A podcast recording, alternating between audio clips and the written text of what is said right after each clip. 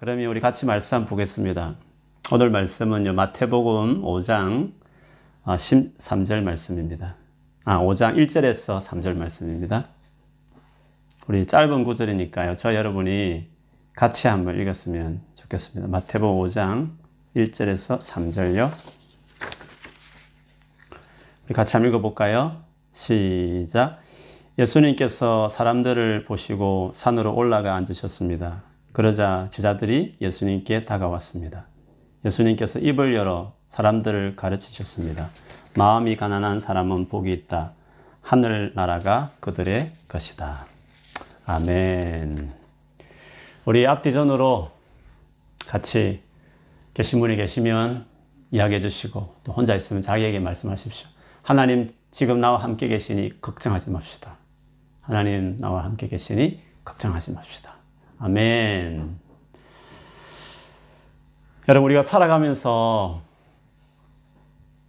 정말 힘든 것 중에 하나가 다른 사람과 자꾸 비교하는 겁니다. 자꾸 비교가 되는 것입니다.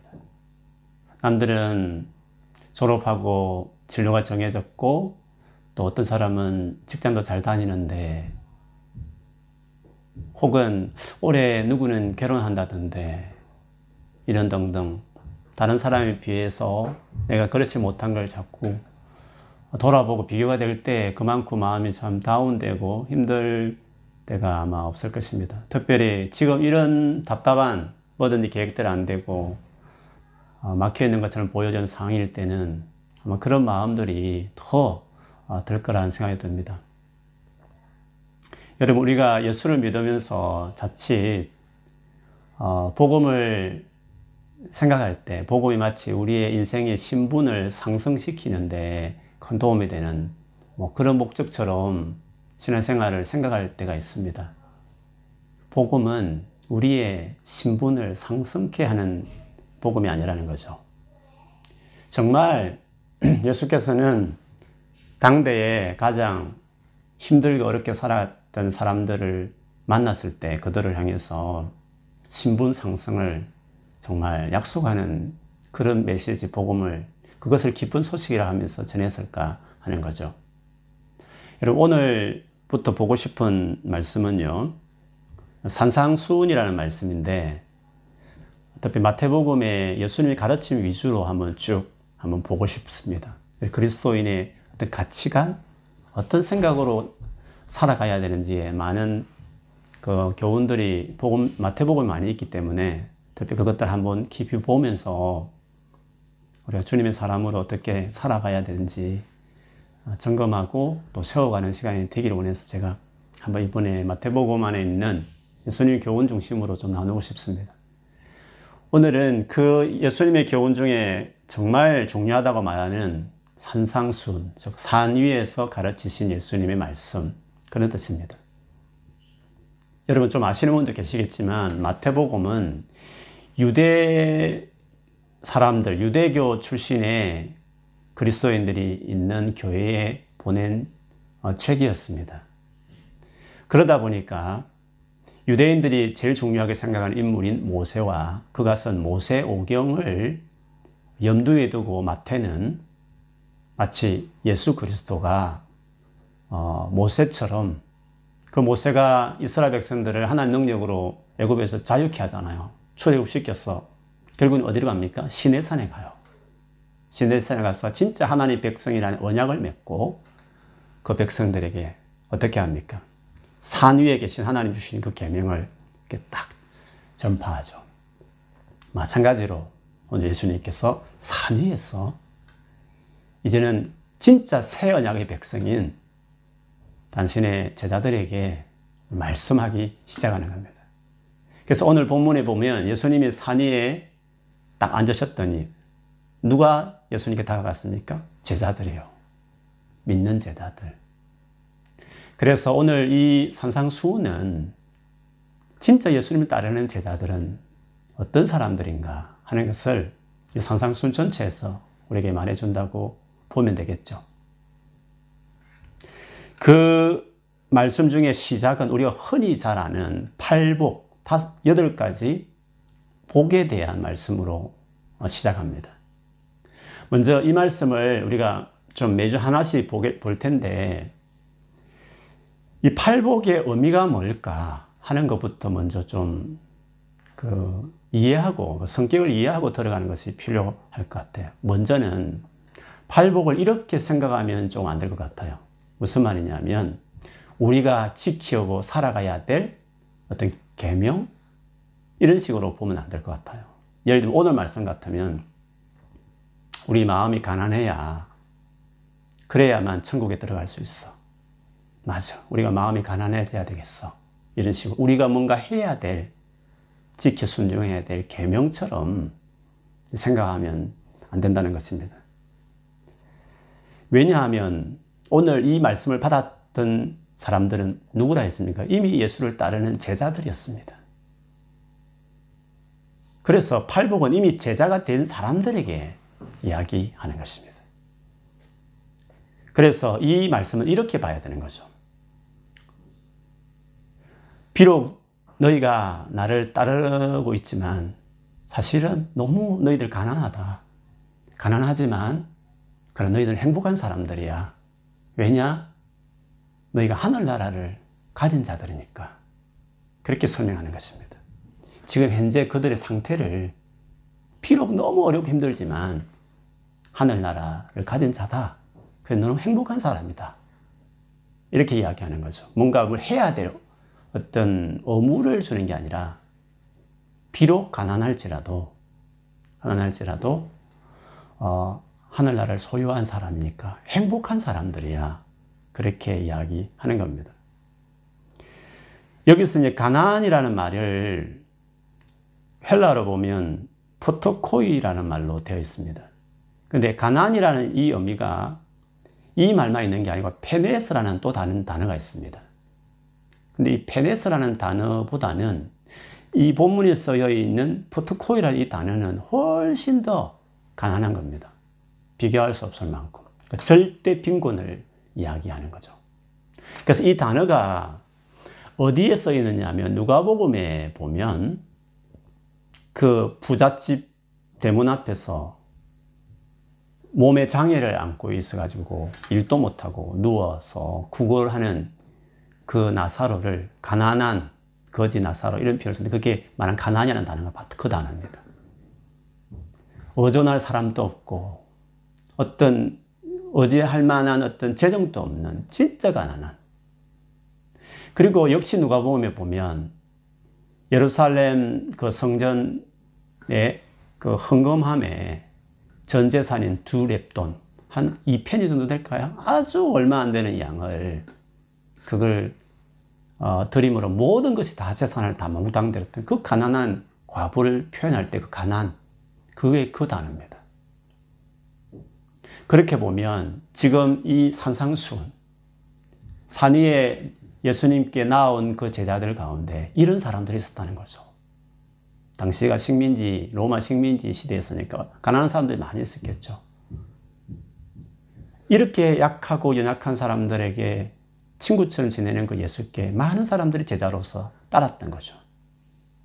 근데 그 예수님께서 그들을 바라보시면서 너희가 그렇게 말할 수 없는 절대 빈곤에 있는 상황에 있지만 그러나 그것만 생각하지 마라.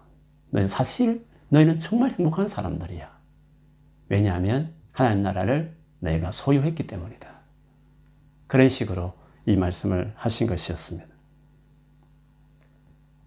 근데 여러분 이 말씀을 우리가 보면서 또 알아야 될 부분은 예수께서 이 말씀을 하시면서 이 말씀하신 의도가 제자들에게 너희가 지금은 가난하지만 내가 앞으로 너희를 잘 살게 해줄게 라고 약속하지 않았다는 겁니다.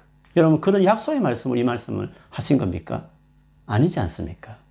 지금 현재 말할 수 없는 절대 빈곤을 가지고 있는 그들에게 지금 그 자체로도 너는 행복한 사람이다. 그렇게 말씀하신 것이었습니다. 그래서 사실 이 예수님이 이 단, 단순한 말씀을 제가 주님의 마음을 가지고 어, 좀 다시 우리 식으로 표현한다면 주님이 말씀하신다면 이렇게 말할 수 있을 것 같아요. 사실 잘 살고 못 살고는 그렇게 중요한 게 아니야. 물론 너희가 많이 들어서 알고 있는 마태복음 6장에 보면 하늘에 계신 너희 아버지께서 하늘에 있는 새를 먹이고 들에 피는 꽃을 입힌다는 말처럼 분명 너희를 돌보시는 것은 맞아. 그렇지만 신분 상승이나 부자가 되게 한다는 뜻으로 그 말을 한 건 아니야. 이렇게 말하면 어떤 사람은 아니에요. 예수 믿어서 정말, 예수 믿어서 정말 세상에 잘 되었다고 간증하는 사람들이 있던데요. 라고 반문하고 싶을 수도 있어. 물론 그들 중에는 내가 특별한 어, 목적을 가지고 정말 세상적으로 잘 되게 한 사람들도 많아. 그러나 단지 그 자체를 목적으로 여기고 잘해준 적은 한 번도 없단다. 오히려 나의 뜻을 이루기 위해 한 번 믿고서 그렇게 잘해 준 거기 때문에 나중에 세상을 심판할 때 그대로 했는지 계산할 거야. 라고 아, 주님이 말씀할 거다. 오늘 말씀을 보면서 그런 음, 생각이 많이 듭니다. 그래서 세상의 어떤 성공, 어떤 신분, 부귀, 소유의 많고 적음에 대해서 그리스도인이 가져야 될 태도는 it doesn't matter입니다. 주님의 이 마음은 it doesn't matter입니다. 주님이 분명히 돌보고 또 우리의 길 인도하는 것도 맞지만 그게 그렇게 중요한 우리 인생에 그것만에 달려가는 세상 사람처럼 그렇게 어, 살지 말라는 거죠. 그래 지금 절대 빈곤에 시달린 제자들에게 지금 힘들지만 조금만 참아 내가 잘해줄게 이렇게 하는 것이 아니라 지금 너 그 상태에서도 진짜 행복한 거야. 이렇게 말씀하시는 예수님의 마음을 한번 여러분 생각을 해 보십시오.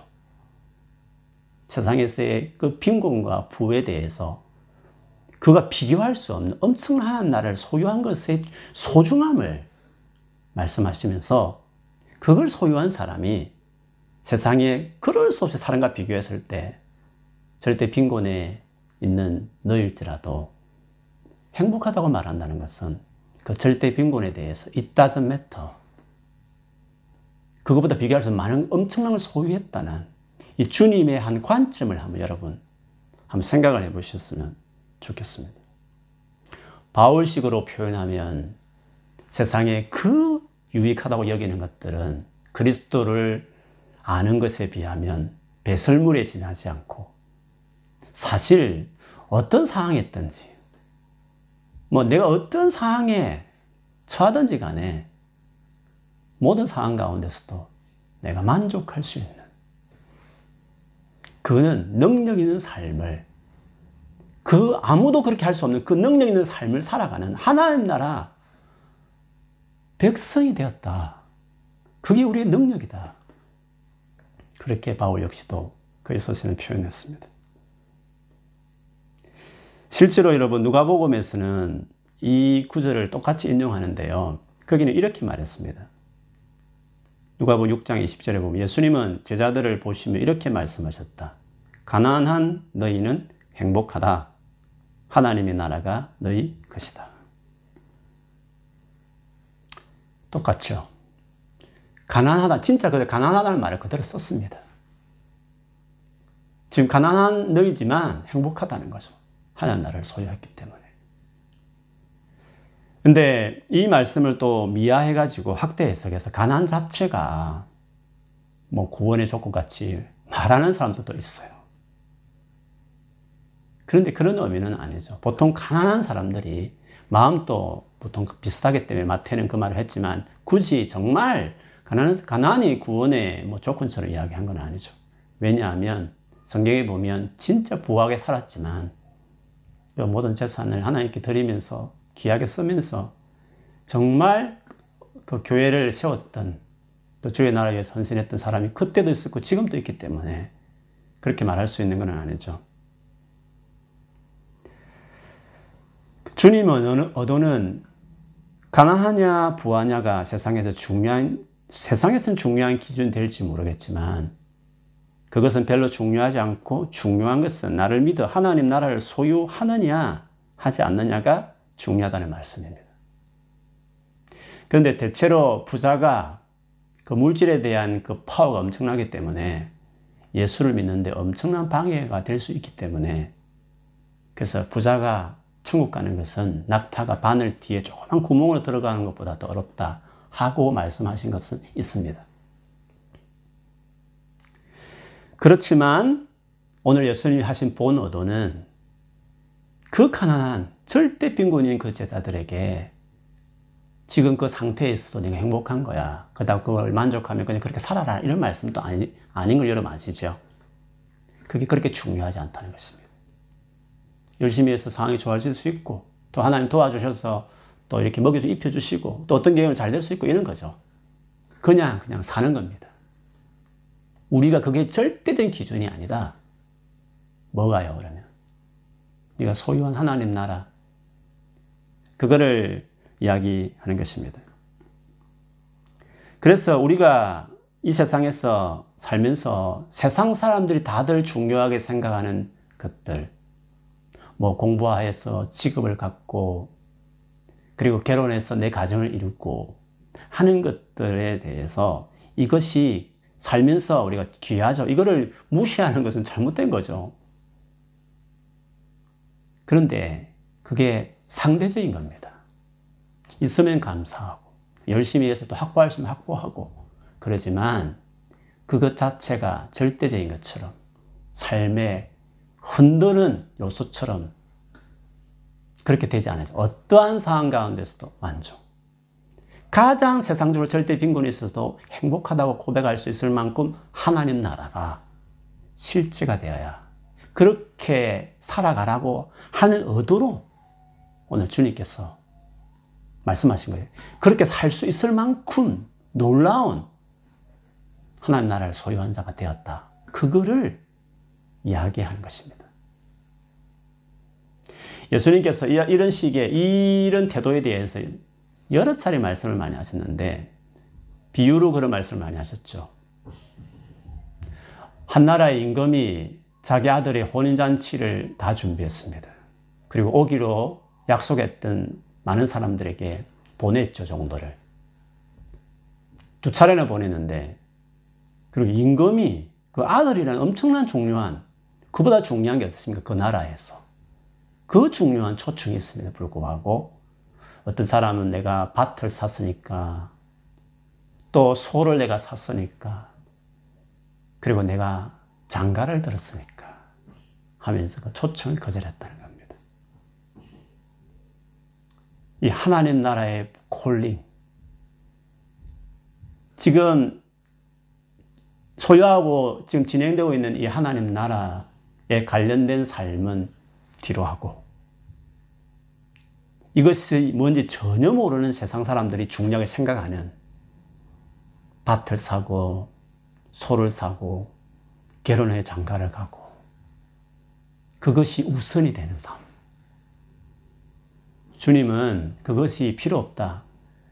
뭐 그것 없어 된다. 이런 그걸 우리가 필요 우리의 삶에서 필요한 것들을 무시하거나 가볍게 생각하는 것이 아니라 그거는 맡기고 최선을 다하고 그것이 있고 없고에 너무 연연하지 않는 사람, 자족하고 반면에 소유한 하나님 나라에 대한 그 엄청난 영광을 가진 사람답게 행복하게 내가 복 있는 사람이라는 누구와 비교해도 세상적으로 훨씬 나보다 잘 나가는 사람들이 있어도 인간적으로 내가 훨씬 빈곤한 사람 같이 보여지는 그 당시의 제자들 같은 상대적으로 내가 못난 사람이 있다 치더라도 예수를 믿는 것이 얼마나 소중한지를 아는 사람이면 그래서 하나님 나라를 가진 사람이라는 걸 아는 사람은 예수님이 우리에게 뭐라고 어떻게 살기를 바란다고요? 복 있는 사람이다. 나는 정말 행복한 사람이다. 그렇게 생각하라. 그렇게 생각할 만큼 너는 정말 행복한 사람이야. 그거를 지금 제자들 처음 왔는 그 제자들에게 먼저 그 말씀을 하신 겁니다.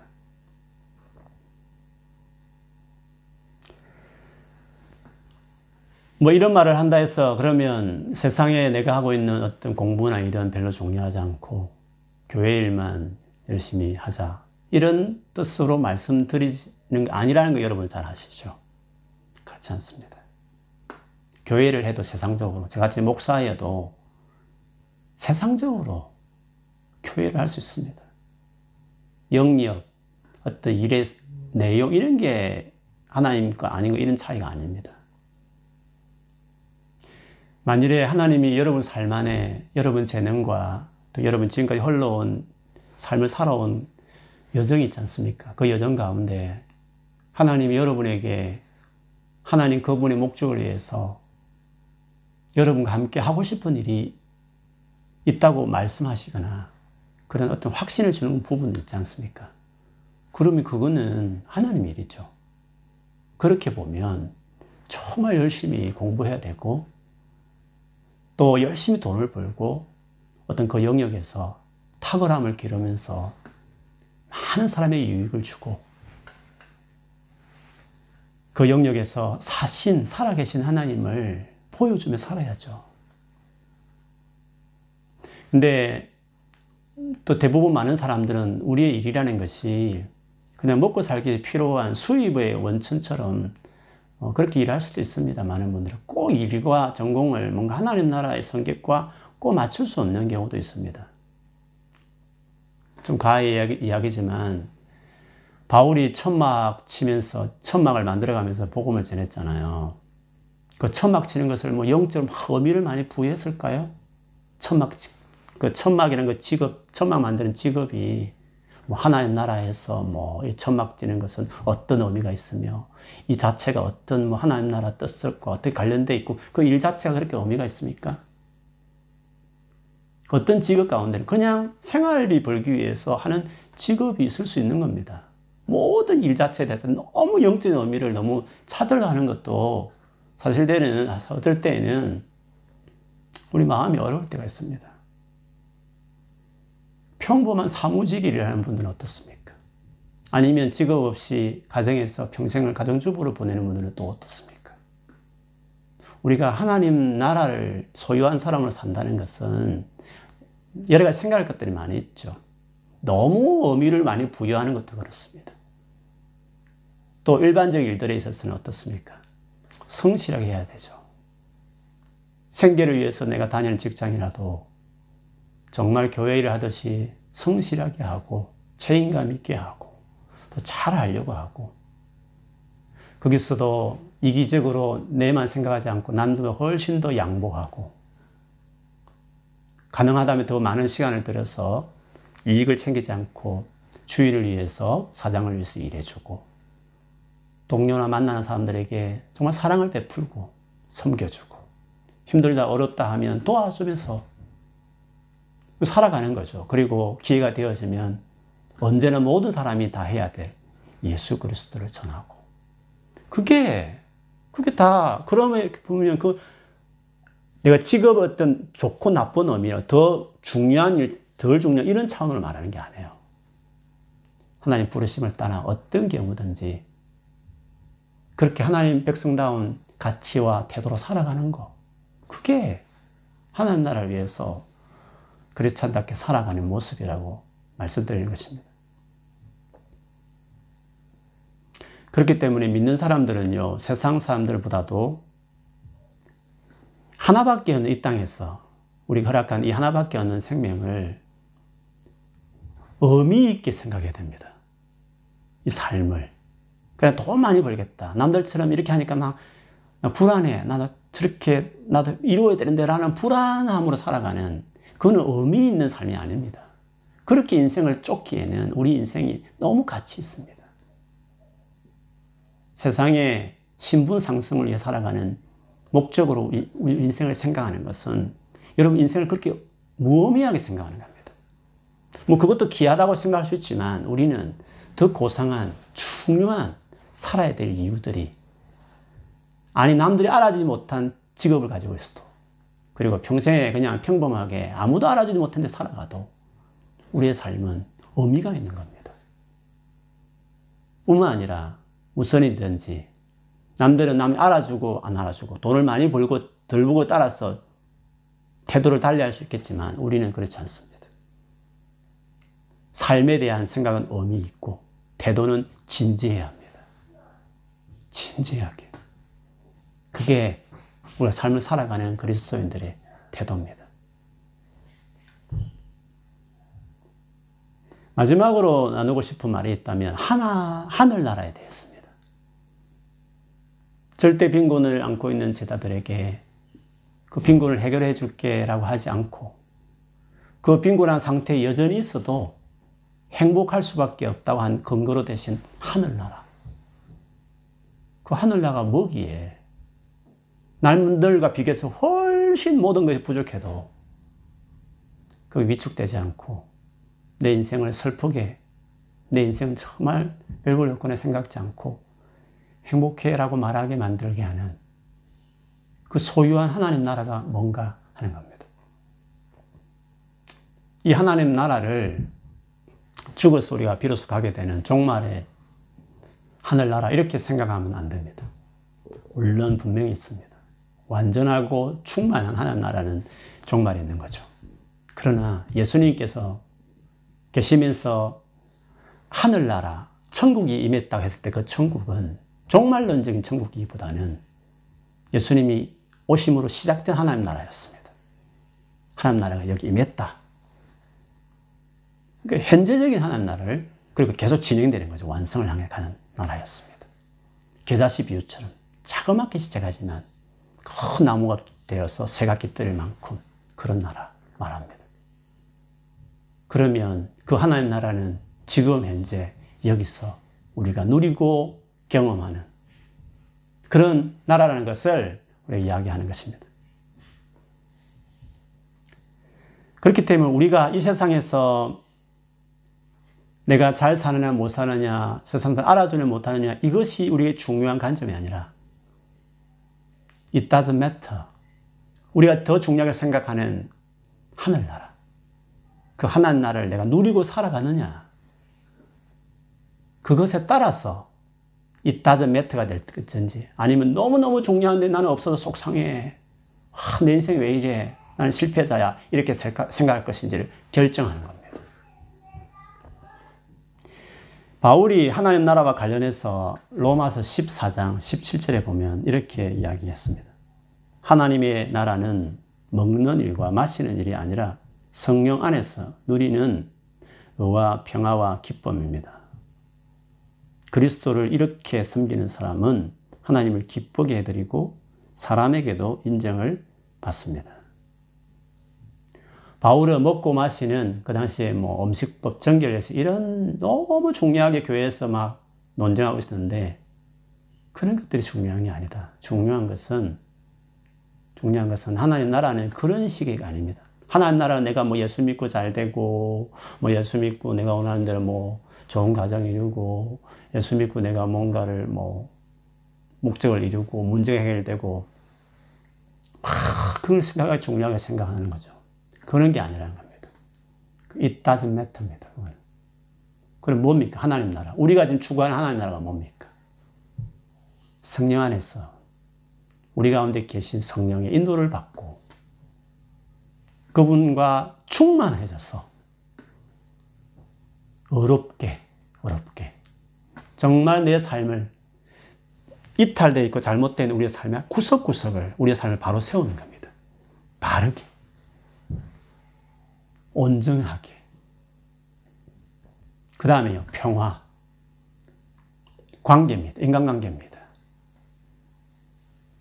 예수 믿기 전에 낱낱이 깨어질 일도 많은 헤어져야 될, 미워할 이유, 분열될 이유였지만 예수 믿고 나서는 지금 여러분이 갖는 태도처럼 힘들지만 하나 되려고 하고 화해하려고 하고 사랑하려고 하고 용서하려고 하고 그래서 하나를 이루겠다는 그 우리 힘은 안 되니까 성령 안에서 성령의 도움으로 그렇게 살고 그래서 결국에는 기쁨, 샬롬. 그게 하나님 나라입니다. 성령을 통해서 이런 말할 수는 빼앗기지 않는 기쁨을 누리는 내 삶이 더 어려워지고 관계 안에 더 화평케 하는 사랑을 이루는 사람이 되고 그 결과로 샬롬. 뭐 지금 그렇지 못한 삶이 많잖아요. 그런데 성령께서 도우셔서 점점 그렇게 나아가는 겁니다. 그게 하나님 나라입니다. 그렇게 누리게 될 하나님 나라입니다. 이 땅에서부터 지금 경험하는 나라입니다. 지금 부족해도요, 여러분이 이렇게 이미 여러분 삶이 시작된 하나님 나라, 그 하나님께 순종하고 믿음으로 반응하면서 나아가면 반드시 그런 나라를, 그 나라에 약속된 그 복을 어, 누리게 된다. 그렇게 말씀드릴 수 있습니다. 그렇기 때문에 현재 여러분 개인이 갖고 있는 세상적인 외적인 삶이 구질구질하고 뭐 남들 비교해서 가진 것 없고 그렇다 치더라도 그것에 마음을 빼앗기거나 그것 따라서 요동치는 사람이 되지 마시고 이미 여러분 안에 시작된 하나님 나라 성령 안에서 이런 정말 삶을 살아가는 의와 평강과 이 기쁨을 누리는 삶을 살아가는 것이 우리에게 중요한 것입니다. 그런데 여러분, 이거, 이것이 복음이거든요. 이것이 제자들을 앉혀놓고 예수님이 처음에 하셨던 말씀이었어요. 근데 이 말씀이 어떻습니까, 여러분? 지금 가난한 사람들에게, 정말 삶이 어려운 사람들에게 이게 위로가 되었을까요? 위로가 되지 않았을까요? 위로가 되지 않았을 것이라고 하는 분들은 하나님 나라를 모르는 겁니다. 예수를 믿지 않으면 이 사실을 동의할 수 없을 겁니다. 전혀 매력적인 메시지로 들리지 않을 것입니다. 복음은 어떤 사람이 미련한 겁니다. 절대 빈곤을 가진 사람들에게 그 가운데서도 행복할 수 있게 하는 하나님 나라의 그 위대함을 말하고 있는 이 메시지가 어떤 사람에게는 전혀 미, 어, 매력적으로 안 들리는 겁니다. 그래서 복음은 많은 사람이 환영하지 않는 겁니다. 그러나 진짜 복음을 받아들인 진짜 예수를 믿은 그리고 하나님과 같이 살아가는 삶을 살기 시작한 사람들은 이 세상 이렇게 많은 어려움들 있고 없고 올라가고 내려가는 이런 수없이 우리의 삶을 힘들게 하고 슬프고 기쁘게 만드는 이 수많은 이슈에 있어서 자유로울 수 있다. 뭐될 대로 되라 살아간다는 말이 아닙니다. 말씀드리지만 우리의 삶에 우리의 이 스트레스와 힘들게 하는 많은 부분들에 그것들이 얼마나 많습니까?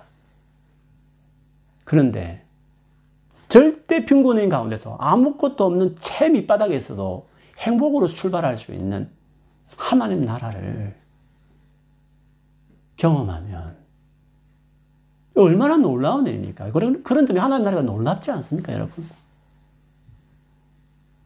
그래서 이 하나님 나라가 귀하구나. 내가 예수를 믿는다는 이 삶이 정말 귀하구나. 만일에 여러분 삶이 현재 그렇지 못하다면 최근에 잃어버린 상실감, 내 삶 안에 어떤 실패나 잃어버린 것들이 있어서 내가 너무 삶이 한주간 힘들었다 면 물론 힘들 수 있습니다. 힘들, 전혀 힘들지 않다는 것이 이상한 거죠. 그런데 기존의 나의 삶을 흔들 만큼 그게 속상하고 어려운 일이었다면 그때 어떻게 될까요? 또 하나님 신분 상승시켜 주세요. 신분 상승. 그 기도하고 왜 하나님 응답하지 않지 하면서도 막 하나님 살아계신 거 맞아. 나를 사랑하시는 거야. 이런 식으로 돼야 될까요? 여러분 오늘 이 말씀하신 하나님의 예수님의 의도를 한번 생각해 보세요. 주님이 정말 그 기도를 들을 때 어떤 생각을 가지고 계실까요? 주님이 도대체 우리를 어떻게 어떤 목적으로 불렀고 우리와 함께하고 인도하시는지를 여러분 주님 마음을 한번 생각을 해보십시오. 물론 도와주셔요. 인도하신 건 맞아요. 주님이 정말 바라는 것은 하도 믿음이 어리니까 도와주고 때를 쓰면 인도하시고 또 아버지로서 우리를 이렇게 채워준 것도 있지만 주님이 정말 바라는 것이 있다면 뭐겠습니까? 좀 it doesn't matter 할수 없니? 내가 너에게 준 이 영생, 영생, 구원, 이미 너의 삶 안에 성령으로 말미암아 함께 살아가는 이 놀라운 하나님 나라 삶에 대한 풍성함을 네가 좀 누리기 위해서 거기에 너 자신을 들을 수 없겠니? 언제까지 계속 세상에 있고 없음에 따라서 행복하냐 불행하냐는 삶으로 네 삶을 계속 살아가겠니? 10년, 20년 그렇게 계속 살겠니? 앞으로 남은 신앙생활도 이 세상에서 그렇게 살겠니? 내가 네 인생을 신분 상승하는 것을 위해서 계속 네 인생을 위해서 존재하는 신으로만 너가 있기를 바라니? 우리가 예수를 따른다는 게 뭘까요? 예수를 따라서 지금 산상순, 산 위에서 따라 예수께 나온 제자들에게 제일 먼저 하신 이 예수의 말씀을 한번 곰곰이 생각해 보십시오. 주님이 진짜 본 마음이 뭔지, 그를 따르는 제자들에게 정말 갖고 간직하고 살아가고자 하는 삶의 태도와 마음이 뭔지, 그거를 우리 공공하게 생각해야 돼요. 그래서 우리의 남은 인생을 낭비하면 안 돼요. 쓸데없는 스트레스와 다운되면서 살면 안 돼요. 하나님 나라. 지금 나와 함께 하신 하나님. 그분이 놀라운 고상한 비교할 수 없는 그 부르심으로 우리 인생을 지금 함께 하시는데 평범한 사무직업도 괜찮아요. 직업에 기초도 없다는 말씀처럼 그렇다고 대충 살아가는 말이 아니란 걸 계속 말씀드려요. 정말 하나님께서 이끄시는 대로 각 부르신 각처에 사랑과 비교하지 말고 하나님과 동행하면서 어렵고 평화롭고 기쁨이 넘치는 하나님 나라 누려야 하는 겁니다. 그래야 이 피곤한 이렇게 우리를 스트레스 받게 하는 이 삶의 이 굴레에서 포로된 세상의 이 얽매임에서 자유케 되는 하나님 나라 시민으로 살 수 있는 겁니다. 아무쪼록 저는 이 한 절, 제자로서 첫 관문을 들어선 이 중요한 한 간, 이 한 절이 저는 여러분의 말씀이 되기를 축복합니다. 정말 이런 삶으로 출발. 그래야 그 뒤에 일어나는 말씀이 들을 수 있습니다. 이 문턱을 넘어가지 못하면 그 모든 뒤의 말씀들은 또 이해가 안 돼요. 남의 이야기하는 것 같을 거예요. 이 부르심이 아직도 모호할 수 있지만 그러나 계속 한번 주님의 말씀을 들어보십시오. 하나님 나라 시민과 백성은 어떤 가치를 가지고 살아가는가? 무엇이 세상과 주님의 제자의 차이가 나게 하는 것인가? 확실히 다릅니다. 그리고 확실히 풍성함이 다릅니다.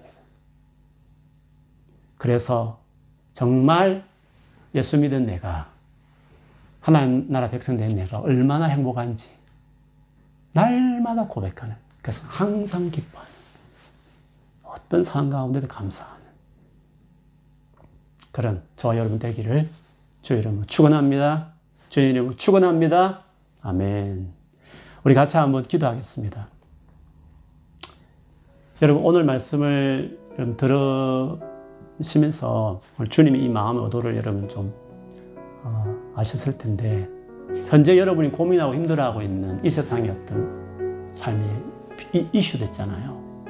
신분 상승과 관련되어 있는 그게 안 되었다든지 또 바람으로 있는 것이든지 뭐 어떻게 될지 몰라서 뭐 여러 가지 힘든 부분들 있잖아요. 그 부분을 한번 기도했으면 좋겠어요. 먼저는 그거를 좀 말씀을 드렸어요. 여러분 필요를 힘든 부분을 솔직히 하나님께 말씀을 드렸어요.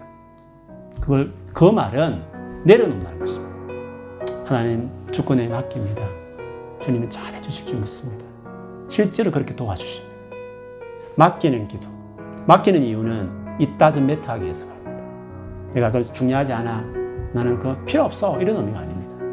너무 중요하고, 이게 천당이 아니니까 필요한 일들인데, 주님께 맡기고, 다만 거기에 너무 마음을 빼앗긴, 그게 우상이 된 것처럼 살아가는 이 태도를 반드시 우리가 거기서 나와야 하는 겁니다. 그 관계없이 행복하다고 말할 수 있는 사람이 되기 위해서는 그거를 하나님께 위임하고 맡긴 채로 자기 삶을 묵묵히 받아내는 삶이 돼야 되는 겁니다. 그런 점에서 여러분 삶에 그렇지 못한 부분이 있다고 한다면 한번 솔직하게 하나님 앞에 이러이러한 부분 너무 힘듭니다. 주님 이끌어 주시고 책임져 주시고 맡아 주십시오. 주님. 우리 같이 한번 소리 내서 기도하겠습니다. 하나님 아버지 오늘 주께서 산 위에 앉았을 때 나온 당신의 제자들에게 너무 가난한 정말 절대 빈곤에 있는 많은 제자들을 보시면서 너희들이 비록 그렇게 가난하고 힘들지만 근데 얘들아 너희는 정말 행복한 사람이란다. 왜냐하면 너희가 하나님 나라를 가졌으니까. 주님 정말 이 말씀이 상황적으로 너무 힘들고 어려워하는 성도들에게 오늘 하시는 말씀으로 듣게 해 주십시오. 계획했던 일들이 안 되고 그렇게 바라던 일들이 무너지고 정말 내 삶 안에 이전에 없던 여러 가지 힘들고 어려운 고통스러운 일들이 내게 생겼을 때 주님 주께서 오늘 그래도 여전히 너는 행복하다고 말하는 그 정도로 그렇게 고백할 수 있을 만큼 너는 놀란 하나님 나라를 하나님과 같이 사는 하나님의 다스림을 경험하고 살아가는 삶이 되었다고 아버지 말씀해 주십시오. 주여 그래서 이 상황 가운데서도 우리가 기쁨을 잃지 않고 감사를 잃어버리지 않고 살아갈 수 있는 사람들이 될 수 있도록 이 시간에 힘들고 어려워서 마음에 무거운 우리 성도들이 있다면 하나님 찾아가십시오. 오늘 시간에 하나님께서 임재하여 주십시오. 우리 시성을 하나님 주롭게 향하게 해 주십시오.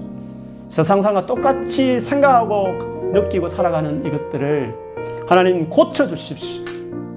주님 앞에 다 내려놓게 해 주십시오. 맡기며 살게 하십시오. 하늘에 나르는 새처럼 바다에 들판에 핀 백합밭처럼 그렇게 주님 먹히고 입히시는 주님을 신뢰하고 맡기고 염려하지 않고 하나님께 의지하면서 그렇게 묵묵히 삶을 받아내면서 오히려 더 많은 에너지가 중심은 하나님 나라와 의를 구하며 살아가는 사람 될 수 있도록 하나님께서 새롭게 해주십시오. 주여 우리의 어쩔 수 없는 이 마음, 생각들을 하나님께서 새롭게 해주시고 주여 우리를 정말로 믿음의 사람으로 산상수훈처럼 이런 말씀으로 교훈하여 세워가듯이 우리를 양육하시고 세워주셔서 우리가 이제는 지긋지긋한 이 세상, 세속적인 삶의 이 방식들, 이 세대를 본받지 않게 해주십시오. 이 세대의 사고 방식을 본받아 살아가는 것들을 이제는 멈추게 하시고 거기서 나올 수 있도록 하나님 우리를 도와주십시오. 그래서 우리가 어떠한 상황 가운데서도 기뻐하고 감사할 수 있는 사람들 이것만큼 세상 사람들 보기에 능력 있는 놀랄 만한 삶의 방식이 있을까요? 주여 이런 하나님 나라의 능력 가지고 나타내며 살아가는 우리 모든 성도들이 될 수 있도록 은혜를 베풀어 주시고 우리 사랑하는 성도들 이 시간 하나님께서 위로해 주십시오. 하나님 아실 것입니다. 우리가 믿음이 어리고 부족해서 갖는 이런 불안함, 초조함, 하나님 슬픔, 마음들, 상한 마음들 다 아실 것입니다. 하나님이여 고백하오니 위로받을 자 위로해 주시고 도움받을 자 도와주시고 은혜를 베푸셨어. 이것 가운데서도 하나님 여전히 나의 문제에 관심 있고 정말 알고 계시고 또 이 부분에 대해서 염두에 두시고 인도, 인도하실 것을 믿고 하나님 앞에 평강을 얻고 하나님 앞에 다시금 믿음의 모습으로 설 수 있도록 우리 성도들을 도와주시기 원합니다. 그래서 정말 내려놓은 채로 이제는 하나님 나라와 그 의를 하나님 나라 내가 소유한 내가 누리고 있는 하나님 나라를 하나님 앞에 더 경험하기 위해서 나아가는 주님 앞에 더 개인적으로 나아가는 정말 하나님 한번 바라보면서 찾는 신앙생활 될수 있도록 하나님께서 역사해 주시옵소서. 두 번째는 어, 정말 우리 가진 것들에 대해서 좀 더 알아야 될 것 같아요. 감춘 보화를 발견한 그 농부가 자기가 다 팔아서 그 밭을 사잖아요. 그 보화를 발견했기 때문에. 우리가 예수 안에 있는 보화를 발견해야 됩니다. 예수 믿는 것을 너무 시시하게 생각하면 안 됩니다. 아무리 세상에 잘 나가는 대단한 사람 보여도 믿지 않으면 그 사람 정말 불쌍하다 여길 수 있을 정도로 예수 믿는 것, 하나님 나라 백성 된 것이 얼마나 소중한지에 대한 이 보화라는 걸 알아야 됩니다. 만약 그걸 발견하지 못하면 우리는 계속 세상을 기웃거리는 겁니다. 그 롯의 처처럼 나오다가도 뒤를 돌아보는 겁니다. 그렇게, 그렇게 되지 않기 위해서 정말 이 예수 그리스도만으로 Christ is all 예수님만을 충분하다. 예수 믿는 이 얼마나 놀라운 것인가. 그거를 발견하는 게 중요한 것 같아요. 그래서 그 은혜를 좀 구하십시다. 하나님 정말 내가 예수 그리스도를 알게 하시고 이 믿음이 얼마나 놀라운 것인지 내가 하나님과 동행하며 살아가는 삶이 얼마나 행복한 일인 건지 감사한 일인지 주여 나에게 믿음을 주시고 세워달라고 또 한 가지는 우리 교회가 정말 우리 공동체가 이런 교회로 풍성 은혜가 넘칠 수 있도록 우리 한번 소리 내어서 같이 기도하도록 하겠습니다. 하나님 아버지 감사합니다. 오늘 어, 정말 하나님 나라 가진 것이 그럴 수 없어 행복한 일이라고 예수님 하신 말씀처럼 우리가 내 안에 가신 예수 그리스도 내가 얻은 이 구원 지금 성령 안에서 하나님과 같이 살아가는 그분의 말씀하심을 듣고 그분의 부르심의 목적을 따라 매일매일 살아가는 이 하나님 나라를 위해 살아가는 이 삶이야말로 어떤가 비교할 수 없는 영광스러운 사실이라는 것을 저희 우리가 알게 해주십시오. 에베소 교회를 위해서 바울이 기도했듯이 지혜와 계시의 영을 주사 진짜 하나님 누구신지를 알고 우리가 무슨 목적으로 부름받은지 부름의 손을 따라 우리에게 약속된 유산, 기업의 영광이 얼마나 많은지 지금 우리 속에서 역사하고 막 어, 부어주신 하나님의 그 능력이 얼마나 큰지를 알게 해달라고 한 것처럼 주여 알게 해 주십시오. 소유하고도 가치를 모르고 영원히 감사할 만큼 놀란 것을 얻고도 부활을 얻고도 아버지 그와 비교할 수 없는 바울에게 배설물같이 여기다가 하는 그것들을 없다고 그것이 나에게는 안 주어졌다고 속상하며 살아가는 이런 한심한 믿음 없는 우리의 모습들을 하나님께서 용서해 주시고 주여 이제라도 하나님 앞으로 나의 믿음 생활의 여정 가운데 제대로 예수 믿고 제대로 주님이 귀하게 여기는 이 가치 있게 여기는 이 하나님 나라 영광을 주여 남은 이 몇십 년이 될지 몇 년 될지 모르는 세계 가운데 진짜 허비하지 않고 그렇게 힘들게 살지 않고 예수님 안에 참 만족과 기쁨과 감사를 누리며 고백하며 살아가는 하나님 저희가 되게 해 주십시오. 그렇게 살라고 우리를 부르셨는데 아버지 우리가 그런 삶을 살아내는 살아가는 저희가 되도록 은혜를 베푸십시오. 우리에게 믿음을 주십시오. 성령님 역사하여 주십시오. 마음이 새롭게 될지어다. 성령님 오늘 터치하십시오. 마음을 생각을 바꾸어 주십시오. 아예 마음이 새롭게 주님 이식되듯이 예수 그리스도의 마음을 허락해 주십시오. 새 영과 새 마음을 하나님 우리 모두에게 우리 성도들에게 오늘 기도하는 우리 모두에게 하나님께서 허락하여 주시옵소서.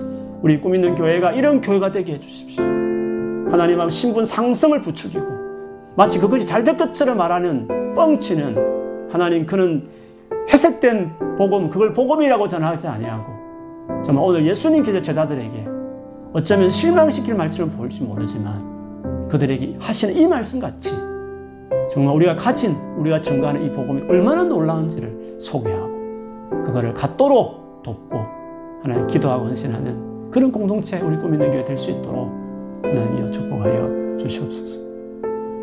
그리고 오늘 어, 그 마지막 예배하고 가는 을 파송하는 음, 지체들이 있습니다. 먼저 우리 가족 있는데요. 우리 성현 수민셀의 이영우, 정혜윤 부부가 있습니다. 어, 우리 형제가 여기서 사진 작가로 활동했는데 이번 코로나 바이러스 사태 때문에 부득이하게 돌아가게 됐습니다. 어, 어, 계획했던 건 안 되었지만 그래도 돌아갔어도 어, 정말 잘 주님 인도를 받을 수 있도록 하나님과 깊은 교제 한국 가서도 가지고 쓰임 받는 부부로 성장할 수 있도록 그렇게 기도해 주셨으면 좋겠습니다.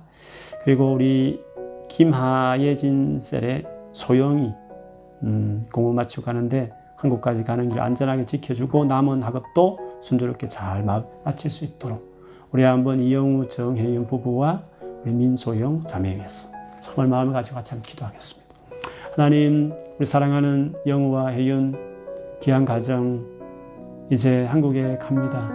비록 어, 계획했던 일이 잘 안 되었어도 오늘 말씀처럼 하나님 우리 어떤 가운데도 인도하시는 분을 믿고 우리가 하나님 백성된 이 사실 앞에 주님 담담히 그 하나님 모르는 사람과 다르게 받아내면서 나의 삶을 이끄실 주님을 신뢰하고 여전히 한국 가서도 오늘 기도 제목처럼 부탁한 것처럼 하나님과 깊은 교제를 하는 귀한 부부가 되게 은혜를 베푸시고 또 정말 하나님께 쓰임 받는 남은 생애를 이 하나님 나라를 위해서 그 나라와 의를 위해 살아가는 귀한 부부가 되도록 도와주십시오.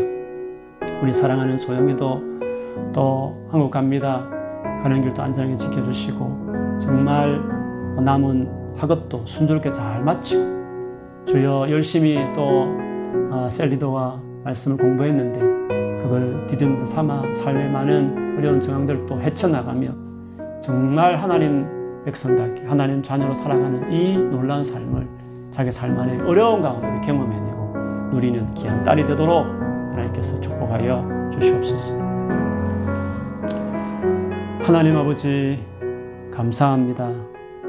오늘 주께서 그렇게 힘들어 그가 그 당시에 가장 힘들게 살았던 가난하게 살았던 그 제자들에게 거짓 복음 잘 될 거야 내가 도와줄게 그런 사탕 발린 말로 그치지 않고 물론 하나님 도와주시고 우리의 삶을 풍성하게 하는 것도 맞지만 그런 식보다도 그런 가운데서도 너는 행복한 사람이야 왜냐하면 네가 하나님 나라를 가졌으니까 하신 이 주의 말씀처럼 주여 우리도 이렇게 살아가는 사람들 되게 해 주십시오. 우리가 어떤 상황에 있더라도 항상 기뻐하고 모든 일에 감사하라. 그것이 그리스도 안에 예수를 믿는 사람들을 향한 하나님의 뜻이다. 명령이라고 하신 말씀처럼 주여 이 말씀이 우리의 말씀이 되게 해 주십시오.